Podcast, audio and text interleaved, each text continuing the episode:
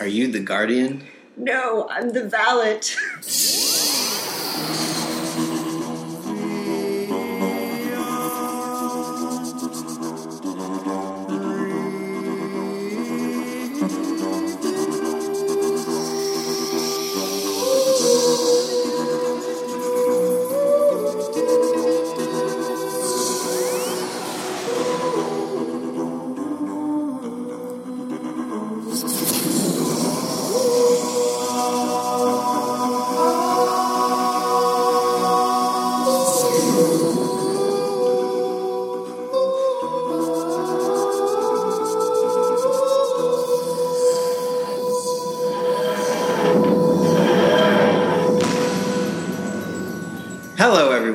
welcome to the Hooverian Review. I'm Michael. I'm Shelby. I'm Colin. I'm Kelsey. Oh my goodness. and tonight we're going to be discussing The Haunting of Villa Diodati, which is quite a title. yeah, you know, I, I just gotta say before we jump into the meat of the matter, that butler, man, I've never seen such good acting from a bit part before. That was like the quintessentially perfect, uh, you know, creepy butler guy. His reactions were just phenomenal the entire time. He was like all in the background, but he was so great. Yeah, he, He was, was. good. I, kind of got the feeling that he was who, like, all these, uh, you know, uh, uh, dark writers wrote about and molded all of the butlers from, you know, Frankenstein and these other old classics and uh, based him You off this old creepy dude. Yeah. And, and it was very clear the whole, you know, Cyberman influences on Mary Shelley Frankenstein. Are you multiple men made of composite parts? Well, the like electricity hitting him, and Yeah, and then the Blood. fact that all he was surgically, all of his organs were replaced, and Yeah, that was a fun way to go at the angle that like that was the true inspiration. But you know, I I think they did pretty well with the Cybermen in this story. But I, I usually think the Cybermen kind of fall flat. What if Mary Shelley was inspired by the Daleks or a Zygon, perhaps? Maybe we'd get some uh, better writing. you don't think Frankenstein was? he's good? never read Frankenstein. No. I was I explaining to him why it's so brilliant the other day, but birth of I, zombies. I, I understand it. You know, the, zombies came from Africa. the origin story of the Cybermen is a lot more interesting than the Cybermen itself. That's what becomes a lot more creepy. Actually, becoming a Cyberman. yeah, rather that- than having Cybermen after you. I, I think that's Well, the what Cybermen after is. you is scary because they're trying to turn you into one of them. And we did see the doctor's very strong reaction of, I won't let that happen again, which I assume she's not referring to Danny, and she's in fact referring to Bill, her very beloved companion. Could be, yeah, that could very well be. Um, uh, one thing I wanted to point out too, right off the bat, was I absolutely love the fact that we now have a male that's not a regular cast member that is actually infatuated with the female doctor. Oh yeah, well Byron was such a player, and I, Yeah. I loved like his like, oh, may I just say that you are lovely in a crisis? No, you may not. that was phenomenal. Uh, yeah, no, that was perfect. Uh, gotta love, gotta love. Also, I, bit lo- I of loved doctor how romance. they all just called her Mrs. Doctor because they just couldn't conceive of there being a female doctor. So they, they were like, "You must be married. It must be your last name." And it was times where everyone was overly formal about things as well. You need to be Yeah. mindful of proper titles and our ruffles and. Did they actually and say. Mrs. or did they say Miss Doctor? Mrs. Smith. Oh, interesting. I guess so. She couldn't travel with male companions unless she was married. I don't know. um, yeah, I liked the episode. It was entertaining. Um, I kind of, I, I wonder a little bit if like the ghost was kind of a, a like they forgot to wrap it up, and then they were like. They finally like are listening to us of hey you could just throw a sentence in at the end and you can kind of wrap up these like weird hanging stories and Yeah. this time they did just that it was just like oh yeah remember when those ghosts and it's like oh yeah let's do a I sentence I appreciate that they Yeah. closed the loop, but this was a real big letdown for me. It was personally. totally unnecessary to have that be a part of this at all, and it just sort of yeah the bones like they never even explained that Yeah, that wasn't really good either. You know, even the, the Cyberium or the Cyberman is really, you know, motivated to reanimate a particular skeleton hand or a skull. no. I think it was Uh, Shelley. So Or- Shelley was pretending to be the bones Well, it was Shelley via the um, the Cyberium. Yeah. but like you know, it was hard to tell because he said it has a mind of its own, but also that he was controlling moving the rooms. So it could have been either. It could have been him trying to get everybody's attention. Yeah, but I, I feel like it was a giant cop out. I think you know Doctor Who is a sci-fi show, and I I think that they've always done well to avoid the superstition, or at least you know explain things via a natural phenomenon, not use a supernatural cop out, which I think they, they gave to here. I mean, they didn't fully say it, but you know, it seemed like they just opened it up to like, yeah, ghosts are out. Yeah, it was kind of like that one time where they were like, "Uh, Santa Claus left this" at the end. You I- know, they. I feel like those are the only two times they've done it is here and, and with Santa. There's another explanation: is that these two people that Graham sees are actually, in fact, something that is a hint or a, a foreshadowing to something that's coming. You know what? That was actually my first thought, but then Colin pointed out that based on the writing we've seen the last two seasons, that's probably not the case. Or they could have just been real people. Like, lots of people ignored the staff in those days and pretended like they didn't exist. But one was a child. That doesn't make sense. That one a child. if they were married, to, if staff. it was married to the, she's married to the butler. That's their kid. I mean, and definitely they were they were made up to be Oh, so the portrayed butler's ghastly. No, well, I mean, I'm just saying like that would be a feasible explanation. Like he's Yeah. probably kind of that grayed, like harrowed skin, and then even like this is kind of a tangent too, but even like the doctor saying that the house was relentlessly evil, I think was you know a little off canon. Well, it was know, a little terms of off. the- it, the it, it was over. It was Yeah, because the, the doctor's generally pretty, you know, insistent that no, these aren't demons. This isn't evil magic. This isn't, you know, an Yeah. evil And force. she's just like maybe I'm pretty sure it's evil. Totally feel. I mean, like she very frequently like goes errs toward the side of confusing everybody in the past that she's talking to over actually like making it make more sense to them and be inaccurate. You know, Mhm. this is definitely a violation of that. But that said, let's talk about the house shifting around. That was pretty fun. And a really cool concept of there being a giant perception filter on it, which you know, of course, we've seen before, but not in this type of context. The sort of ro- I- I- space loop type thing that was going on, and then the fact that the sleepwalking guy, you know, walks was, through a wall. Yeah, I was impervious to it. I thought that was a great, great tool for the doctor to make a discovery. You know, have a somnambulist into the equation. I think that that's be- actually probably real, though. Oh, I, I'm sure. I think that I, I he's don't thought doubt of that to be a- part of the inspiration for Frankenstein. Actually. But I don't think that's how. I don't think he walked through perceived walls or anything else. No, I, I, I, I'm just saying it, it was a great tool to have sleepwalking, which seemed like at first this could be like some mystery that we're getting into about him like being plagued in the night, but really it was just a device to make us understand that there was kind of a perception filter going on.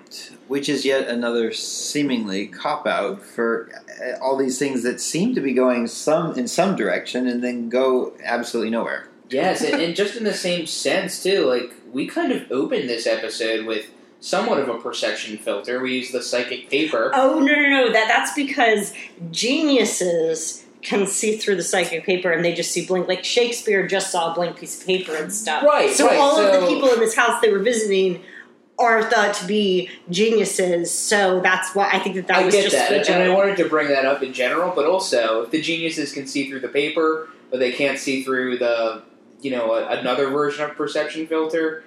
I, I don't know. I feel like that's a, a lack of continuity within the same episode. I think that's a different perception filter. One I'm is sure a psych- it is. there's a psychic link between the psychic paper, whereas with the perception filter, it's more of a physical barrier that's allowing your eyes to see something that's not there. Does that make sense? No, I, I really don't get the distinction because it seems like you certainly can if you just close your eyes. You know, you can. It's You can go it's, through It's and- more of what's goes in, going on into your eye. What, what your eye is receiving is part of the perception filter. But in terms of the doctor's psychic paper, it's what the mind is interpreting on the paper, and it's not what you're seeing. How seeing. I perceive it, it's still it's both the same. Perception is reality, whether you, it's a psychic thing uh, or you know you're transducing light particles into other information. It, it both seems like it happens in the mind. To a degree, but I think there's a distinction between actually seeing something and actually mentally thinking you see something. Although, as far as I I'm can not tell, sure about the The- phenomenon. okay, but, the but, but this discrepancy, though, I think has always been present in Doctor Who because I'm pretty sure the Doctor can like see through psychic paper and stuff, but often gets fooled by perception filters. Yeah, that would be my guess. So you're right. It doesn't really make sense, but at least it's consistent. Well, it could just be like how powerful the object is. That's too. true. I mean, and maybe that's a cop out explanation. No, but that makes sense. Yeah, like because this is like some mystic silver goo that can. Yeah. Yeah, you know, how cool would it have been to have the doctor dealing with having a piece of cyber technology inside her for, for a while? I I, thought thought the Doctor is a little bit more of a legitimate villain. I think it'd be a cool angle. Yeah. Yeah, I mean, like, also, I mean, I Well, thought we that the saw that- Doctor was the villain because I thought that the Cyberman looked just like Matt Smith. I don't know I- where you get that. From. yeah, I don't either. His But face. It doesn't look anything like Matt Smith. no. Um, I have to say it. I noticed in this episode, like, again, the Doctor's really distancing herself from the companions. I really think that all the companions could be gone at the end of this season. See, I thought that this was. I mean, I agree with you there, but I also thought that this was kind of counter to what we had seen before, which was your comment, I think it was last week, about how the doctor seems to need the companions more than they need her. And here was a flip of it, because I think they were feeling that way too. And here we had a very strong doctor moment of, oh no, we're not on the same level. I'm the one who has to make this choice. Anyone else want to do it? Yeah, that's what I thought. So. Yeah, but in a way, that's also distancing them some more. And It is, but I I think that's something that's always, you know, existed with the Doctor, but we haven't seen as much, you know, Yeah. during this season of the Thirteenth. I think this is what Jodie needs. She Yeah. needs more darkness. She needs She more needs of the, that that a brooding soul. style She of needs, doctor. she yeah. needs power that, and control to the point there. I understand things that you don't. If you go back though in time, you and, and to the doc, the David Tennant era, he does talk to one companion, and, and and shows kind of a similar thing where he has to choose between a, a whole bunch of people, a certain group of people that are supposed to die, or an entire Earth or full. full Well, yeah, but that, I mean, that's what we're saying is that this has always been an attitude that right, the right, right. doctors But let had. me let me finish what was, my point was. My point was that he actually turns to his companion and suggests, "This is my choice." The companion then turns back to the doctor and actually helps the doctor choose which one to go with. In this case, the doctor's distancing herself from the companions by taking on the entire choice. The companions do not actually choose; they just kind of like let the doctor do their thing. yeah, Yeah. although and Jack is a companion who did make a choice, not the specific one she was dealing with, but the one she dealt with immediately afterwards, where he has experienced it. He said, Don't give it to them at any cost. And this is a human from the far distant future. So if the world ends in 1816, he obviously would never be born too. So he clearly has thought out this decision and is like, Yes, I'm willing to sacrifice my life for you to, you know, make sure that this these horrible events don't happen. And I feel like that should have warranted a little bit more pause. Maybe an attempt to stop the Cybermen from, you know, calling the ship and destroying the Earth before just handing over the Cyberium. Possibly, but she may have already understood that this is vital. She has to allow events to happen in order for her to actually get all this information in the first place. Because it would be a time there, there'd be a it would change everything up so that she wouldn't be able to get the, the message from Jack if he didn't exist in the first place. See Also, what I'm I How does plenty Jack know- Who authors like paint little circles where things like that are possible. I- well, I'm just- how did how does Jack know that that's the better decision? Like he's only lived in one reality. He can't really go and say like like in his mind, yeah, oh, this is a terrible future. We got to change it. But he doesn't necessarily think about the fact that like okay, if we do this, then the world will explode. 2000 years earlier and then it won't yeah it won't be a problem but it's because everyone's dead It, it's it's a, I think it goes back to the Doctor's quality back from the first Doctor era is that you don't mess with time. You don't if if there's and obviously there are very fixed points as the Doctor puts it in some of his past incarnations, and so maybe this is a fixed point that the Doctor realizes in order for everything to to work itself out. I've got to make this first choice. I guess that makes sense Maybe. because she did make the choice after the Cybermen said, you know, we are inevitable. So and the Cyberman went back in time. I, I don't know. Yeah, it just I- feels like that's that's the Yeah, because if you change everything now, it seems double like everything that that would have happened in order to make everything all these events But then take even place. still, shouldn't Jack have understood that? Shouldn't he know that his warning is meaningless or futile? maybe he's just maybe he's just seen so much Maybe he was time traveling before he met up with the doctor.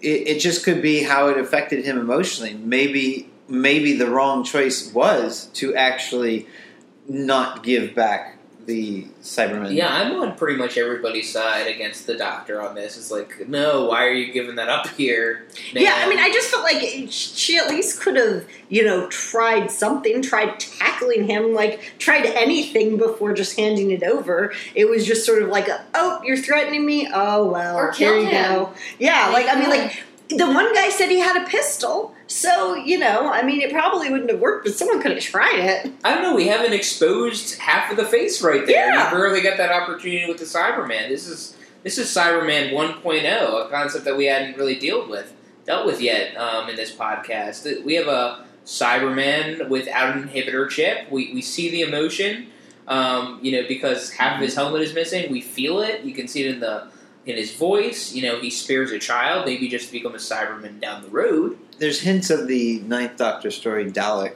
and of course the I was Dalek thinking yeah, that, inherits yeah. Rose's kind of A more essence. humany uh, kind of enemy. I know, It's they not could've quite complete. tried to convince the Cyberman to kill himself after he learned he had emotions.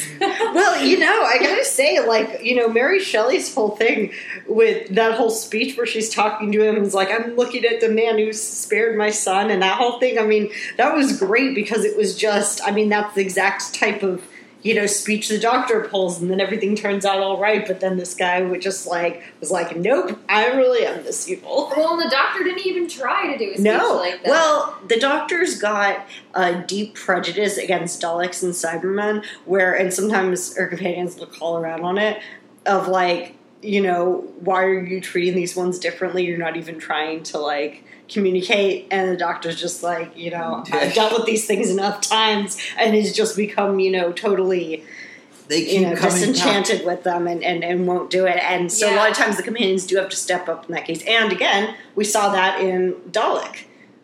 You Yeah. know, or so th- I mean that is actually does make a lot of sense with everything else we've seen with the Doctor. You know, having a blind spot there. yeah. Definitely. I just am thinking like that silver goo could probably have been a weapon of some kind well, too. yeah, I mean, like, because I was thinking, you know, she had said she was like, "Oh, Shelley has this entire, you know, supercomputer fused to his brain and stuff." It seems like she would be able to handle that happening because you know the Doctor tends to be able to handle those type of things going on, and like she could have used that to destroy the Cyberman. I feel like if that thing's connected in some way, giving orders, like I just, I just think Yeah, that there one- could have one been would ways think. I mean, and also the, the Cyberman can time travel too. It's stopping him from, you know, changing all of history tomorrow. You know, with, with and unwriting Frankenstein's story. But also, why is the Cyberium there? Why why is it back in eight sixteen? Why she, she said why this is is how somebody Shelley? sent it back in time to try to change history, maybe to just get rid of it, maybe to. It, it just seems very very random. It's very like There's- Gollum-esque or the other one Yeah. where he reaches into the water to grab the shiny thing. Yeah. It's like, oh, I'm Uh, getting Nod to Lord of the Rings. Lord of the Rings. Uh, I will say this though about this story is that again we have an extraordinarily crowded story with so many people, so many companions. I thought Byron was amazing though. Byron was, but I. The problem is, is that there's so little time spent with some of these characters. We don't really. To, to be fair, though, all of those people were historical people. This is a historical event where we know that all of those people were there that night. So this also wasn't them just throwing in random No, side no. characters that I'm were just saying- unnecessary. I'm just saying is that in order to make room for all these characters, you have to sideline, of course, our All the companions. companions again, yeah. and and in a sense they were all pretty much sidelined. I mean, except maybe Graham, who was the one leading the charge to find um, Go. the bathroom. the bathroom. Yeah. Which I- I'm concerned. Did he ever find the bathroom? He I mean, did. It was he a was pot. pointed towards a chamber pot. I, I Yeah. feel like he was turned off from it. I, He never I'm concerned it, about yeah. Graham's bladder. This whole this was something that was really not you know. It's okay. Up Yeah, uh, another as one soon of as he those got Loose ends that they never. the bathroom on the TARDIS that we never see. Maybe that intense bladder pressure is what caused hallucinations of other. That's Of Maybe that other That's how this story. actually got there. yeah. Oh my! All right. But I, I do have to say though, this was a creepy, very, you know, enthralling type of story up until a point where this stuff didn't get tied up, where the doctor just handed over the thing, where it's like, ooh, there might be ghosts or whatever. And I just feel like it started so well. I think it started well, but it kind of fell a little flat because you realize that pretty much everything that you that could have been an interesting mystery really isn't that interesting of a mystery. I feel like that's ha- been happening so much last two seasons that it keeps being like, wow, I could have thought of like 10 different ways that this could have concluded that would have made it so much better. Yeah, it almost seems like a lot of the plot is just like stitched together haphazardly, almost like Frankenstein. Maybe that maybe that was the point. in order to just get to some ending note that like has a cool cliffhanger that you know you're interested in in the future, kind of gets you to stop thinking about all the mishaps that happen in the plot line and be like, "Wow, I'm excited for this next next thing coming." Which, to be fair, I'm excited for the next thing Yeah, coming up to see me that a full on, you know, Cyberman Uh, war I'm going going to on. hold back on my excitement because I'm a little worried. But at any rate, Colin- yeah, but I mean, you know, big, huge battlefield full of Cybermen. It can't be that terrible. I, I'm less I don't know, confused about like the whole Cyberman angle. I'm more interested just how they wrap up, or I hope that they wrap up a little bit about the mystery about the Time Lords. Yeah. the Master. I we'll see. yeah. we'll see. I It hope could so. be a but two I, I'm. I'm thinking Kelsey might be right that it might be next season. Could be. We don't know. We'll find I out. yeah. We got an epic two-parter. I really think Upset. that a lot is not going to get wrapped up this season, and I wouldn't be surprised if if the Doctor splits off from the companions, and maybe they ha- like maybe it's just for the first episode next season or the first two parter, where like they might be on different missions. Like I wouldn't be surprised if the Doctor's like I gotta go do this, and the companions even in this episode they were like, well the Doctor said not to follow her, but we still got to do our own thing. So maybe that's to be what happens. Like they go off and do their mission, she goes off and does hers, and maybe they'll like, you know, come back together beginning of next season. But I, I don't know. I'm just getting this like feeling that they. Are They, they do seem I to think be you've wrapping had up the feeling. companions. Yeah. and, and I, frankly, I think it'd be a really good move from them. I think three new companions in once was pretty ambitious, and there's been a lot of, um, you know, mishaps or at least missed opportunities along the way. Yeah. a lot of opportunity cost decisions that each writer needs to make in every episode. They really need to drop down to one or two companions. I think it'd be great to make uh, Yaz into a bit of a supervillain. I think I know, I know. that would be pretty cool.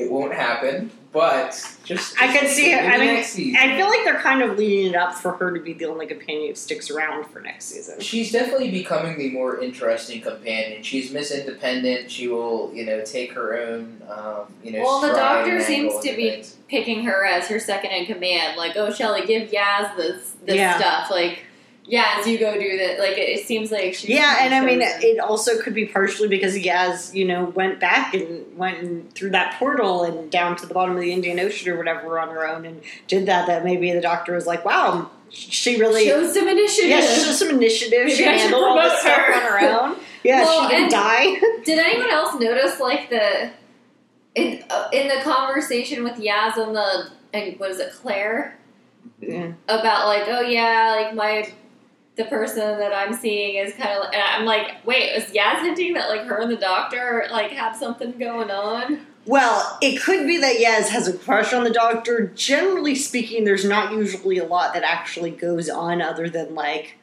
you know, possibly some sexual tension or stuff. It seems like the doctor pretty much avoids, you know, extensive physical contact with other people up to a point. So chances are no, but it could be something like that. A lot of people have speculated that Yaz might be gay, that, you know, and it would make sense for the doctor to be gay because the doctor's always been attracted to women. So why would that stop?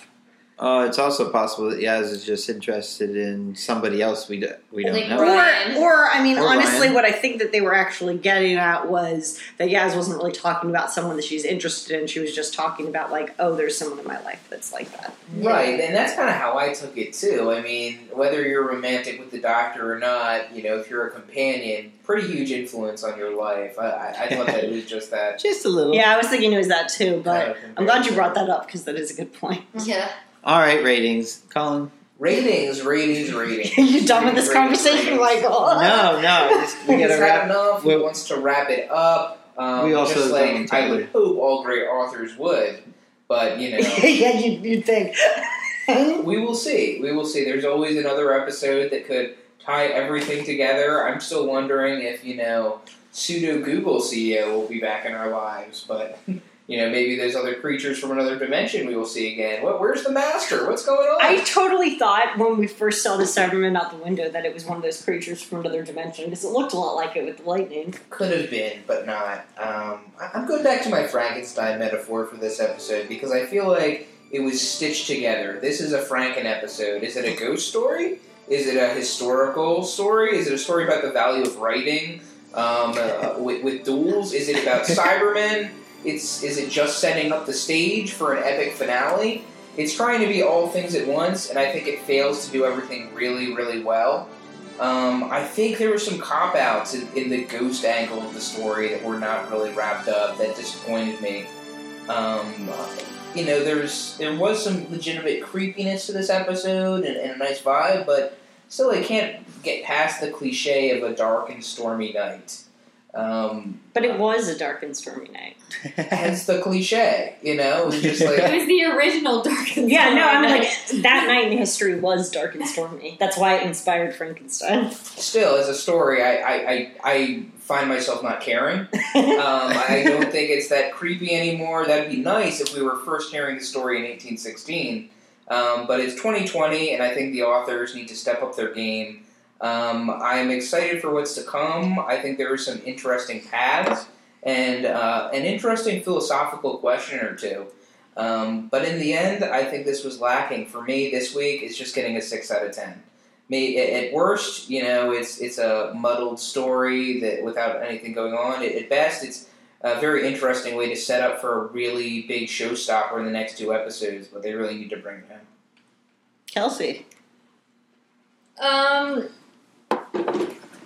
I I always kind of like the historical episodes like more than the futuristic ones. So this one started off with like high hopes for me. I did really enjoy it. I kind of get what Colin's saying. Like there were a lot of pieces to this story, and I mean, I think we've been a little critical. Like even just looking back over the conversation right now, there were a lot of good things. There were I thought that the side characters were really good and like well and like the the main non companion characters, I thought that was done well. I I liked a lot of the interactions with the Cyberman. I thought that like they were fairly interesting. What did you think of the Cybermen in general, this being your first introduction to them? Yeah, I mean, I, I thought I have a little bit of background on what they are, like, cause just from conversations with you guys.